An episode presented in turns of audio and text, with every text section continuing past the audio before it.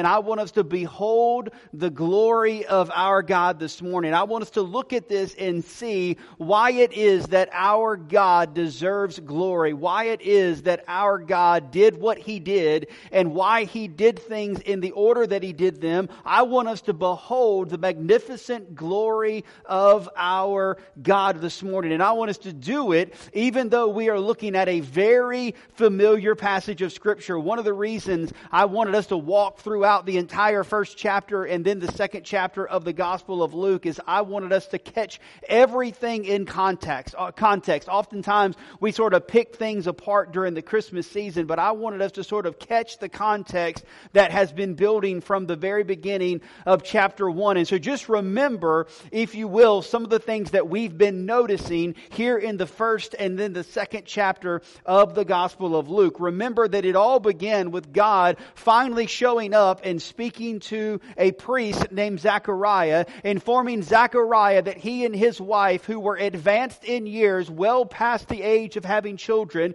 who had been barren their entire lives together, that they were finally going to conceive and they were going to have a child. And this child would not be any old child. This child would be great in the eyes of the Lord because this child specifically would be the one who would prepare the way for the coming Messiah. Now you gotta remember that all the way back in Micah the prophet, God had promised that he would send one in the spirit and the power of Elijah who would prepare the way of the Lord. And that was one of the last things, by the way, that God spoke to the nation of Israel before God then went silent silent for 400 years. And so just remember all of this plays into the context. God has been silent for 400 years, but one of the last things God had told the nation of Israel to give them hope, the hope that would last 400 years and beyond, is that He was going to send the one who would save them from their enemies. He was going to send the one who would restore all things back to Himself. He was going to send the one who would pave the way to be reconciled back to God. And before He did, he would send one who would go before that one to prepare the way. And so all throughout chapter one, we are seeing this this sort of theme, if you will, that John is preparing the way for Jesus. He prepared the way for Jesus' conception because we saw, as Elizabeth says to Mary, with God, nothing is impossible. I can conceive in my old age, and therefore Mary is, is able to know with faith that she can conceive even though she's never known a man. And so, the conception of John the Baptist paved the way for the conception of Jesus. Last week we saw the birth of John the Baptist, that he did come forth just as God had foretold. He would be the one who prepared the way, just as his dad prophesied after being filled with the Holy Spirit, after, remember, not being able to talk for doubting God when God first told him of this promise back in chapter 1. And so all of these things are sort of building to the moment that we get to here in chapter 2, where the birth of John the Baptist has now prepared us for the birth of Jesus Christ. Notice as well that here, Luke chapter 2, verses 1 through 20, is what we get the details concerning the birth of Jesus. And just like we saw with John, the birth of Jesus is going to be accompanied by some pretty cool things. The birth of, G- the birth of John, remember, was accompanied by some neat stuff, like his dad all of a sudden being able to talk again and speaking a prophetic word from the Lord. Well, Jesus is going to have some pretty amazing things takes place concerning his birth as well. And so let's jump in this morning and in the text we're going to see three reasons as to why the birth of Jesus Christ is cause for glorifying God. Three reasons that we are to glorify God as we look at the birth narrative of Jesus Christ. And so let's read together Luke chapter 2, starting this morning in verse 1. In those days, a decree went out from Caesar Augustus that all the world should be registered. This was the first registration when Quirinius was governor of Syria. And all went to be registered, each to his own town. And Joseph also went up from Galilee, from the town of Nazareth to Judea, to the city of David, which is called Bethlehem, because he was of the house and lineage of David, to be registered with Mary, his betrothed, who was with child. Verse 6 And while they were there, the time came for her to give birth. And she gave birth to her firstborn son, wrapped him in swaddling cloths, and laid him in a manger, because there was no place for them in the inn. And in the same region, there were shepherds out in the field, keeping watch over their flock by night. And an angel of the Lord appeared to them, and the glory of the Lord shone around them, and they were filled with great fear. And the angel said to them, Fear not, for behold, I bring you good news of great joy that will be for all the people. For unto you is born this day in the city of David a Savior, who is Christ the Lord. And this will be a sign for you. You will find a baby wrapped in swaddling cloths and lying in a manger. And suddenly there was with the angel a multitude of heavenly hosts praising God and saying, Glory to God in the highest, and on earth peace among those with whom he is pleased. And when the angels went away from them into heaven, the shepherds said to one another, Let us go over to Bethlehem and let's see this thing that has happened, which the Lord has made known to us. And they went with haste and found Mary and Joseph and the baby lying in a manger. And when they saw it, they made known the saying that had been told them concerning this child. And all who heard it wondered at what the shepherds told them. But Mary treasured all these things, pondering them in her heart. The shepherds returned, glorifying and praising God for all that they had heard and seen as it had been told them.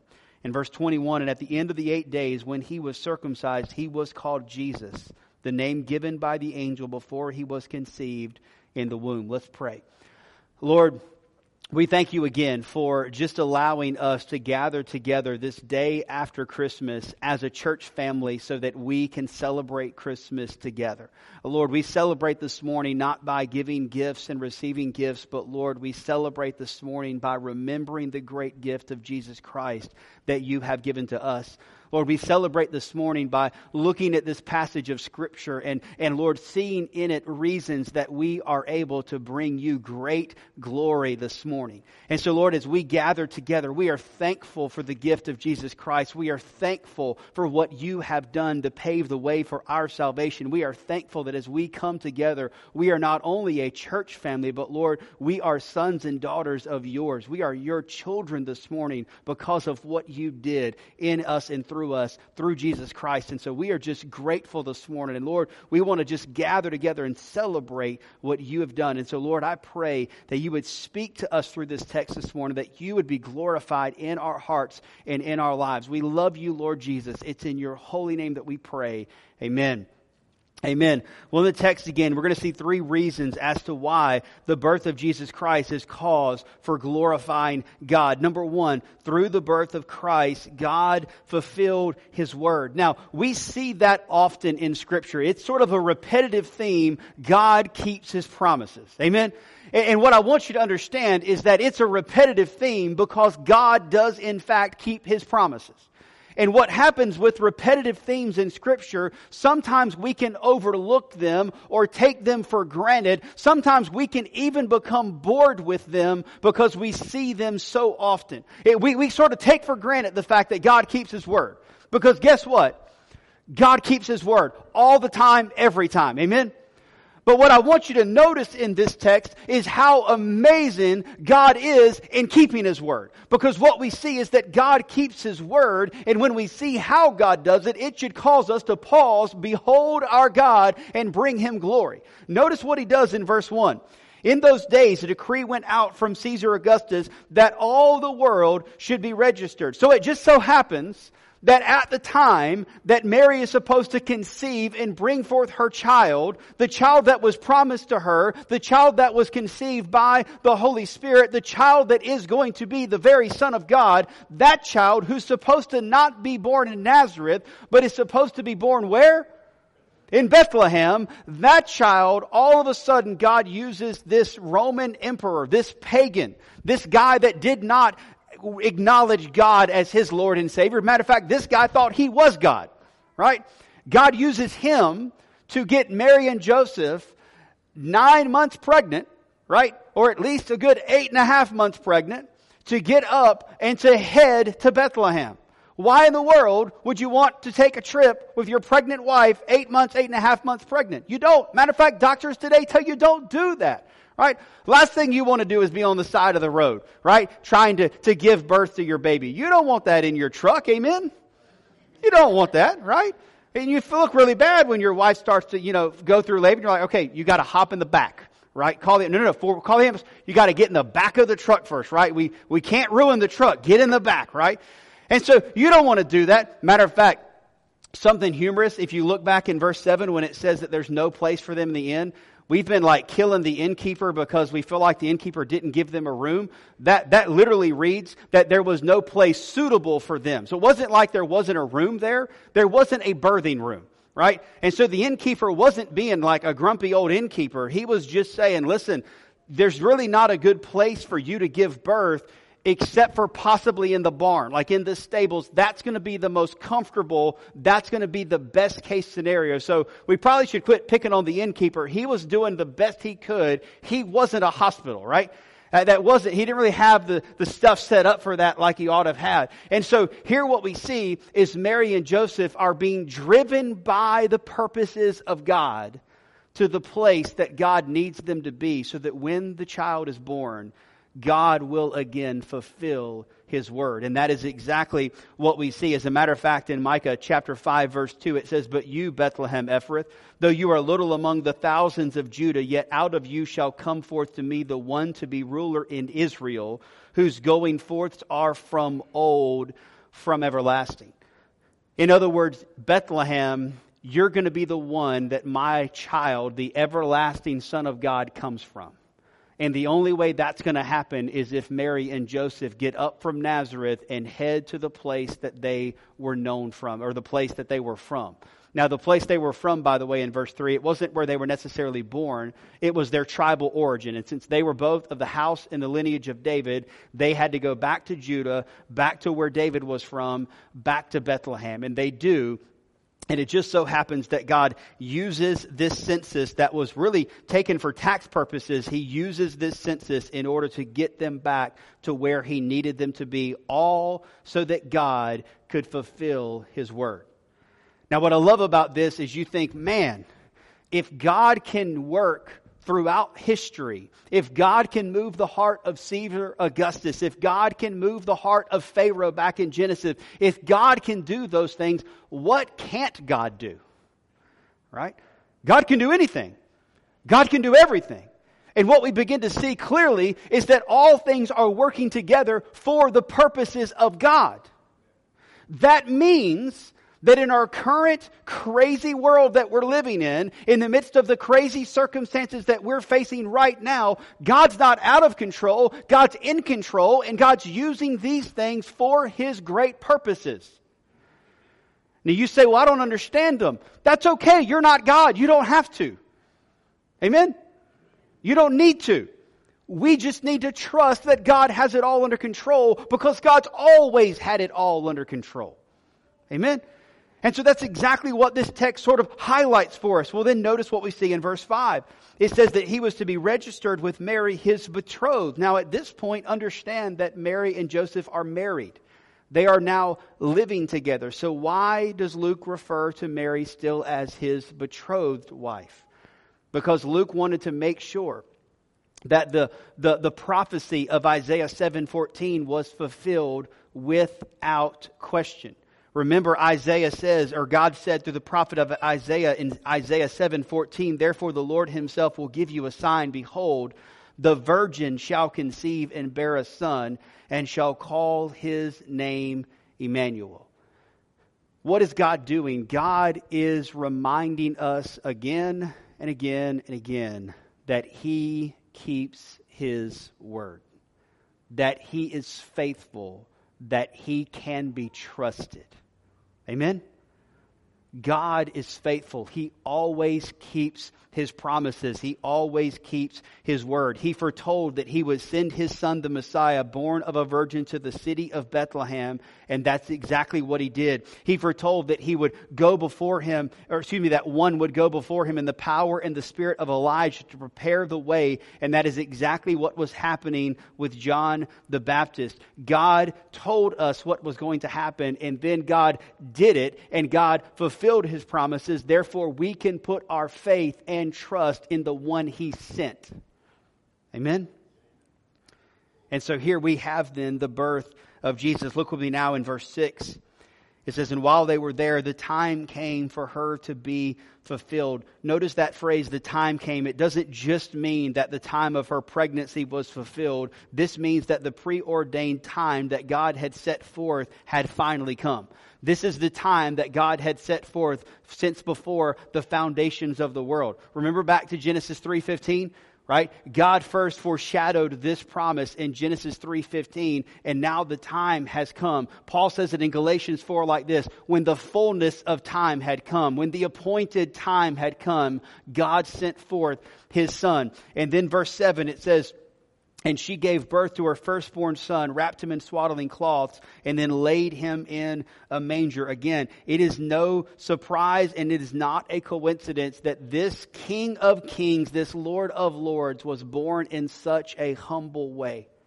Right? As I mean, as Zechariah's prophecy earlier, as Mary's song earlier foretold, God came to save those who were in need of salvation. He came to save the weak. He came to save the lost right? And so he was born in this lowly state. And so what we see is through the birth of Christ, God fulfilled his word. And then secondly, we see that through the birth of Christ, salvation was offered to all mankind. Look at what we see in verse 8. It says, In the same region, there were shepherds out in the field, keeping watch over their flock by night. And that an angel of the Lord all of a sudden appeared to them. The glory of the Lord shone all around them, and they were filled with great fear. Now, remember the context, right? So for 400 years, God hasn't said anything to anyone. And all of a sudden, God began to speak to Zechariah, the prophet, as he was there in the temple preparing and offering the incense offering. Right? But then God, remember, took Zechariah's voice away so that God or Zechariah couldn't tell anybody what God had said. He could just sign it to them and write it on tablets right? Then God speaks to Mary. Then God speaks to Joseph, and word begins to spread all throughout the region. Remember of what God was doing. Remember after Zechariah's mouth opened and he began to prophesy concerning his son, it says that word began to spread all throughout the hill countryside of Judea. Where are we at here? Where are these shepherds at? Well, they're not in the city. They're out in the country of Judea right? And so word had begun to spread to them. They'd probably begun to hear these rumors that God might be doing something amazing. God might be doing something spectacular, but they had no idea that it was going to happen on this night. And I guarantee you, they had no clue that God was going to let them know about it first. Isn't that amazing? Right? Of all the people to tell, God first makes it known to shepherds who were just out doing their job in the middle of the night. And that is exactly what God does. And I want you to notice God does this for a purpose. God is speaking notice to shepherds. Shepherds, remember, were ritualistically unclean because they had constant contact with animals. These men weren't allowed to go to the temple and worship unless they had cleansed themselves for a certain period of time. And so God shows up after not speaking for 400 years and he begins to speak to the unclean. That's a purposeful thing God does. He's trying to show us that He did not come to save those who didn't need saving. He came to save the unclean. And guess who the unclean are? Everybody. You, me, right? We are the unclean. We are the ones in desperate need of salvation. Amen? And that's exactly what these angels want to express to these men. And so it says the angel said to them in verse 10, Don't be afraid, for behold, I bring you good news of great joy that will be for all the people. The angels showing up knew that they knew that there was something coming. God was speaking. They didn't know if it's good news or bad news. The angels declare it is good news. It is great joy, right? And then notice what it says that it will be good news and great joy for all the people. That phrase, all the people, is huge. That phrase, all the people, is helping us see that this isn't just to be the Savior of Israel, but this is to be the Savior of all the peoples. Matter of fact, if you trace that phrase or you trace that terminology throughout the Old Testament and New Testament alike, what becomes clear is that God's plan of salvation is a plan of salvation for all the nations of the earth. When God first called Abraham out of the land of Ur and sent him to where God was going to show him the promised land, God promised that his and his descendants would be a blessing to all the families or all the nations of the earth right? When Jesus later ascends to his Father, he will send us out to the nations, right? And I just want you to understand God has a bigger picture in mind than just Corinth holders, right? Now, we're a part of that great picture. Amen? But He's got a bigger picture in mind as well. And so, so God says, I'm declaring good news to you that is for all the peoples of the earth. God has a plan to bring about the salvation of all the peoples of the earth. God is offering a message of good news and great joy. And notice what it says. Notice what this message is in verse 11. It says, For unto you is born this day in the city of David a Savior who is Christ the Lord. Notice a couple of phrases in verse 11. First of all, notice the phrase or the word you. God tells these shepherds that this is going to be your Savior, right? Salvation is a personal thing, right? Salvation is something that God does in your life and in your heart. You're not just saved because your parents were saved or your granddaddy happened to be a pastor. You are saved because God radically transforms and saves you. Amen? Right? And so God says to these shepherds, Your Savior right? A Savior has been born to you, right? And then notice what else he says about this Savior. This Savior is described as Christ the Lord. Remember, the phrase Christ is the, is the word Messiah, right? This is the promised Messiah. This is the one that you and your descendants of Israel have been looking for. This is the Messiah. And he is not only the Messiah, but he is the Lord. In other words, he's the promised one of God. And this one has come to be your Savior. And I love what happens next. When we were home this past, uh, this past weekend, we were uh, we were not not this weekend, but the weekend before, whatever. We were celebrating Christmas with Carrie's family, and Carrie's uh, his her older brother just got his hair cut. I mean, he hadn't got it cut for like two years. It was like a COVID thing that just turned into a hey, my my hair's long, and he got it like a radical haircut from short all the way to like shaved sides and just completely clean cut. And so we were going to play a trick on him. It wasn't my idea. I know y'all think it probably was because I'm normally an instigator, but this was not my idea. They were going to play a trick. We were just not going to say anything about it. Just weren't going to mention it at all. Like long hair to, to no hair, and we just weren't going to say a word to try to make him self-conscious and just to be mean to him, right? And that's all Carrie's family's idea. Not mine. Again, not my idea. I'm a sweet guy. I'm a nice guy. And we told everybody there, don't say a word. And we told the two littlest ones, which are six, seven, four years old, don't say a word to Uncle Jonathan when you see him about his haircut. And it's like the excitement could not be contained, right? As soon as we said, don't say a word, they could not wait. I knew I couldn't keep a straight face, so my plan was that when he showed up, I was going to leave. And we literally got on four wheelers and we left so that we wouldn't be the ones to blow the surprise. The four year old immediately, I mean, Uncle Jonathan hadn't got out of the car yet, immediately runs with excitement. I like your haircut, right? Could not contain the excitement. That's the image I get of these angels, right? That's what's going on behind the scene right? As this angel is declaring to these shepherds what is going on, there's a group, uh, a, a, host of heavenly angels in the thousands that cannot contain their excitement. They are ready to be revealed. They're ready to burst forth on the scene so that they can praise God too for what God has done. But they've got to wait until the first angel gets the announcement all the way out of his mouth. And it's like as soon as that last word is uttered, for unto you this day in the city of David, a Savior has been been born, who is Christ the Lord. Then boom, the heavenly host appear. And they begin to glorify God, singing glory to God in the highest and peace on earth among those with whom he is pleased. They can't contain themselves. And you know why? Because they knew what this news meant. They knew what had just happened. You forget these angels had been on the sidelines. They've been watching since the beginning of creation. Right? They watched. They were created, yes. And then they've seen. They saw Adam and Eve fall in the Garden of Eden. They saw the struggles of Israel, God's chosen people. They saw mankind struggle and struggle and struggle with sin. They saw mankind get confused and try to approach God in other ways. They saw the tower being built. They saw Israel think that they could make it to God through keeping the law. They saw the desperation of man as mankind tried to make their way back to God. And they knew God had a plan.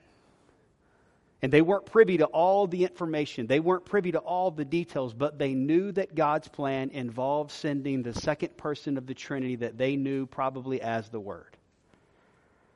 And now the Word had been sent.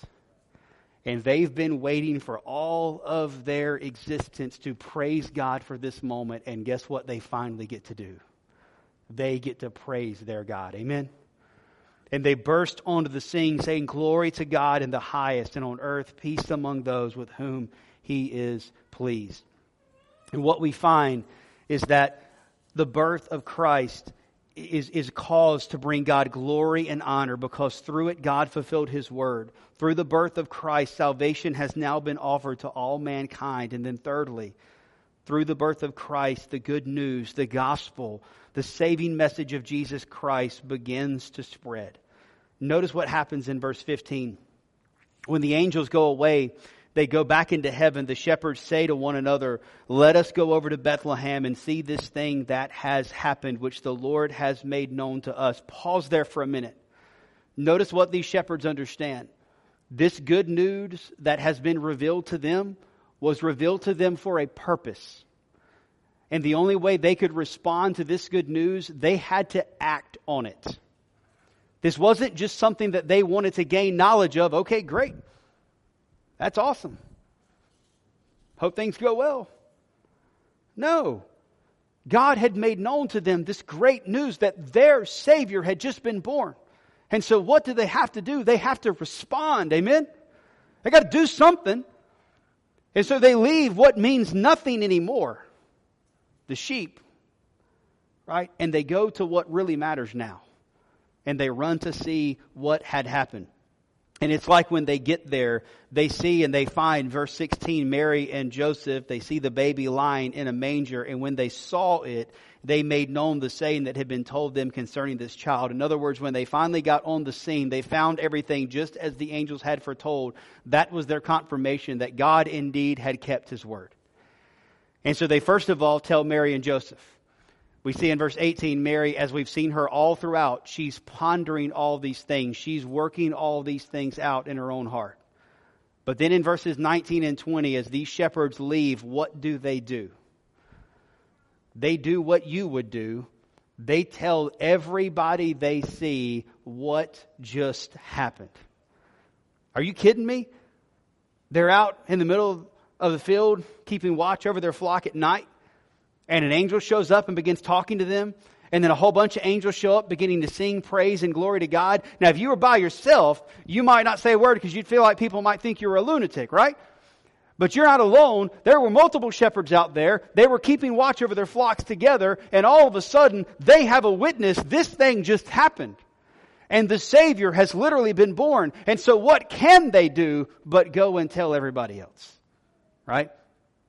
Yesterday, as the day went on, it was time to call grandparents, right? You, you gotta, you gotta check that off your Christmas to-do list on Christmas Day. If grandparents aren't there, you gotta call them, right? And it used to be that you had to call them and like talk to them on the phone, but now you have this thing called FaceTime. And so you can walk around and you can like, you can not just talk to them, you can see them and you can show them what you got, right?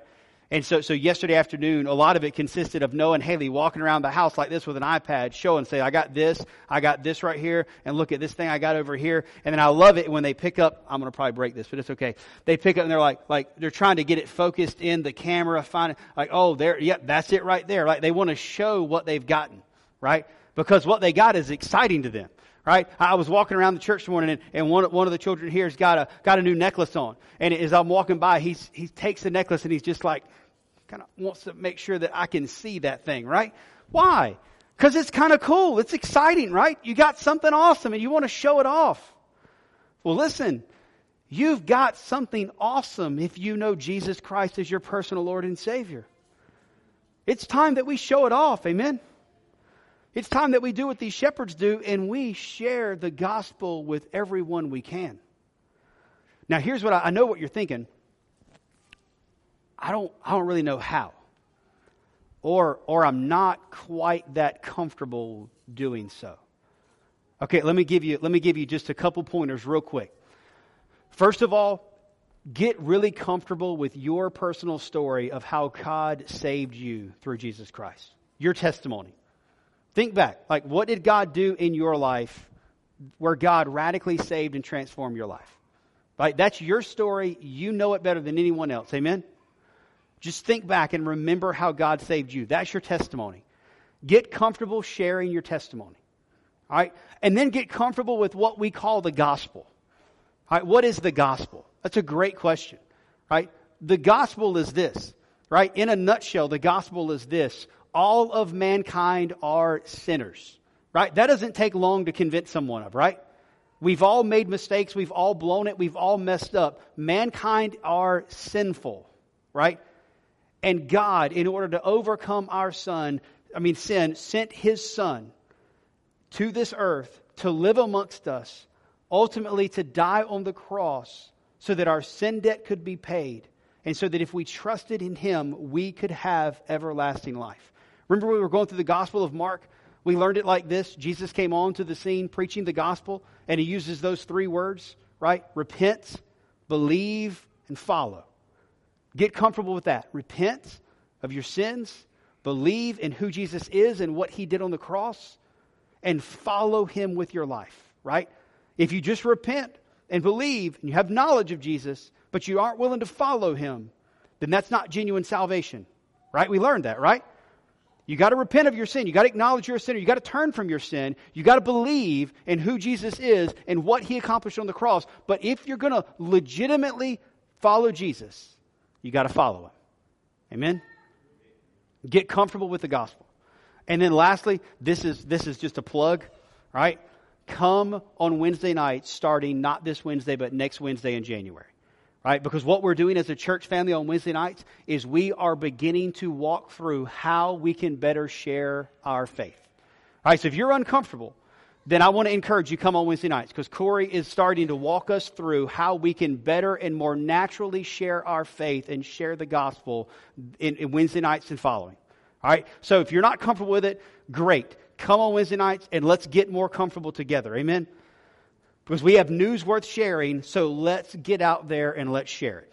Right? No excuses. Right? I don't feel comfortable. We got something for that. Right? I feel comfortable, then go do it. Amen? And so let's make sure that we're sharing the gospel together.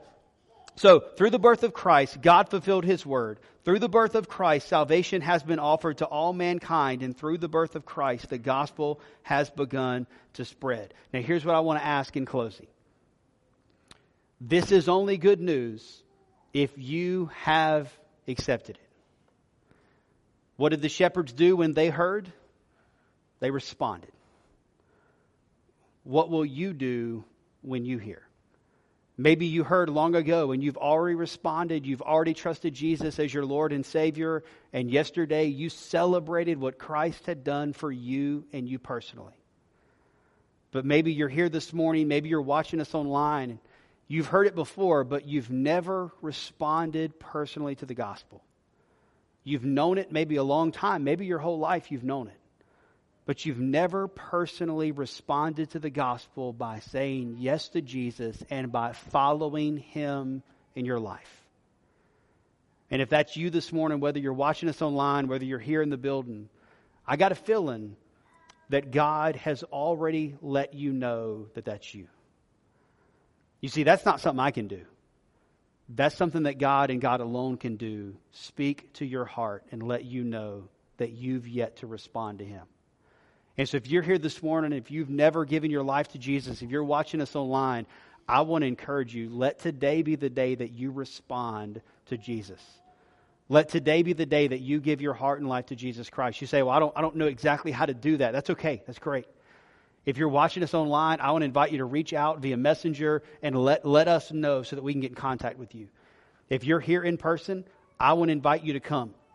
You can either come as we stand to sing our hymn of invitation in a moment, or you can come after the service and just find me, find me, and, and, and kind of we can talk one on one. But if you feel God speaking to your heart, today can be the day that you respond and say yes to Jesus. Amen. Believers, if you're here and you've already responded and saying yes to Jesus, then I want you to recommit yourself to sharing the good news with others. Amen? You're not comfortable, start coming on Wednesday nights, right? We're going to get comfortable sharing the gospel. So if you're not comfortable, start coming on Wednesday nights. Let's get comfortable together, but let's share the good news of Jesus Christ. Amen? Let's pray. Lord, again, we thank you for the gift of Jesus. We thank you for the opportunity that we have had to celebrate it together this morning. And Lord, I pray that now we would respond in faith to your word. Lord, for those who do not yet know you, I pray that today might be the day that they respond and say yes to the gospel. Lord, for those of us who have been saved, who have, who have responded before, Lord, I pray that we would be more confident and Lord, we would be more willing, we would be more driven to share our faith with others so that all the world might know what you did through Jesus Christ to send the Savior of the world. Lord, lead, guide, and direct us now. We surrender this invitation to you and we pray that we would respond as you lead. It's in your holy name that we pray. Amen.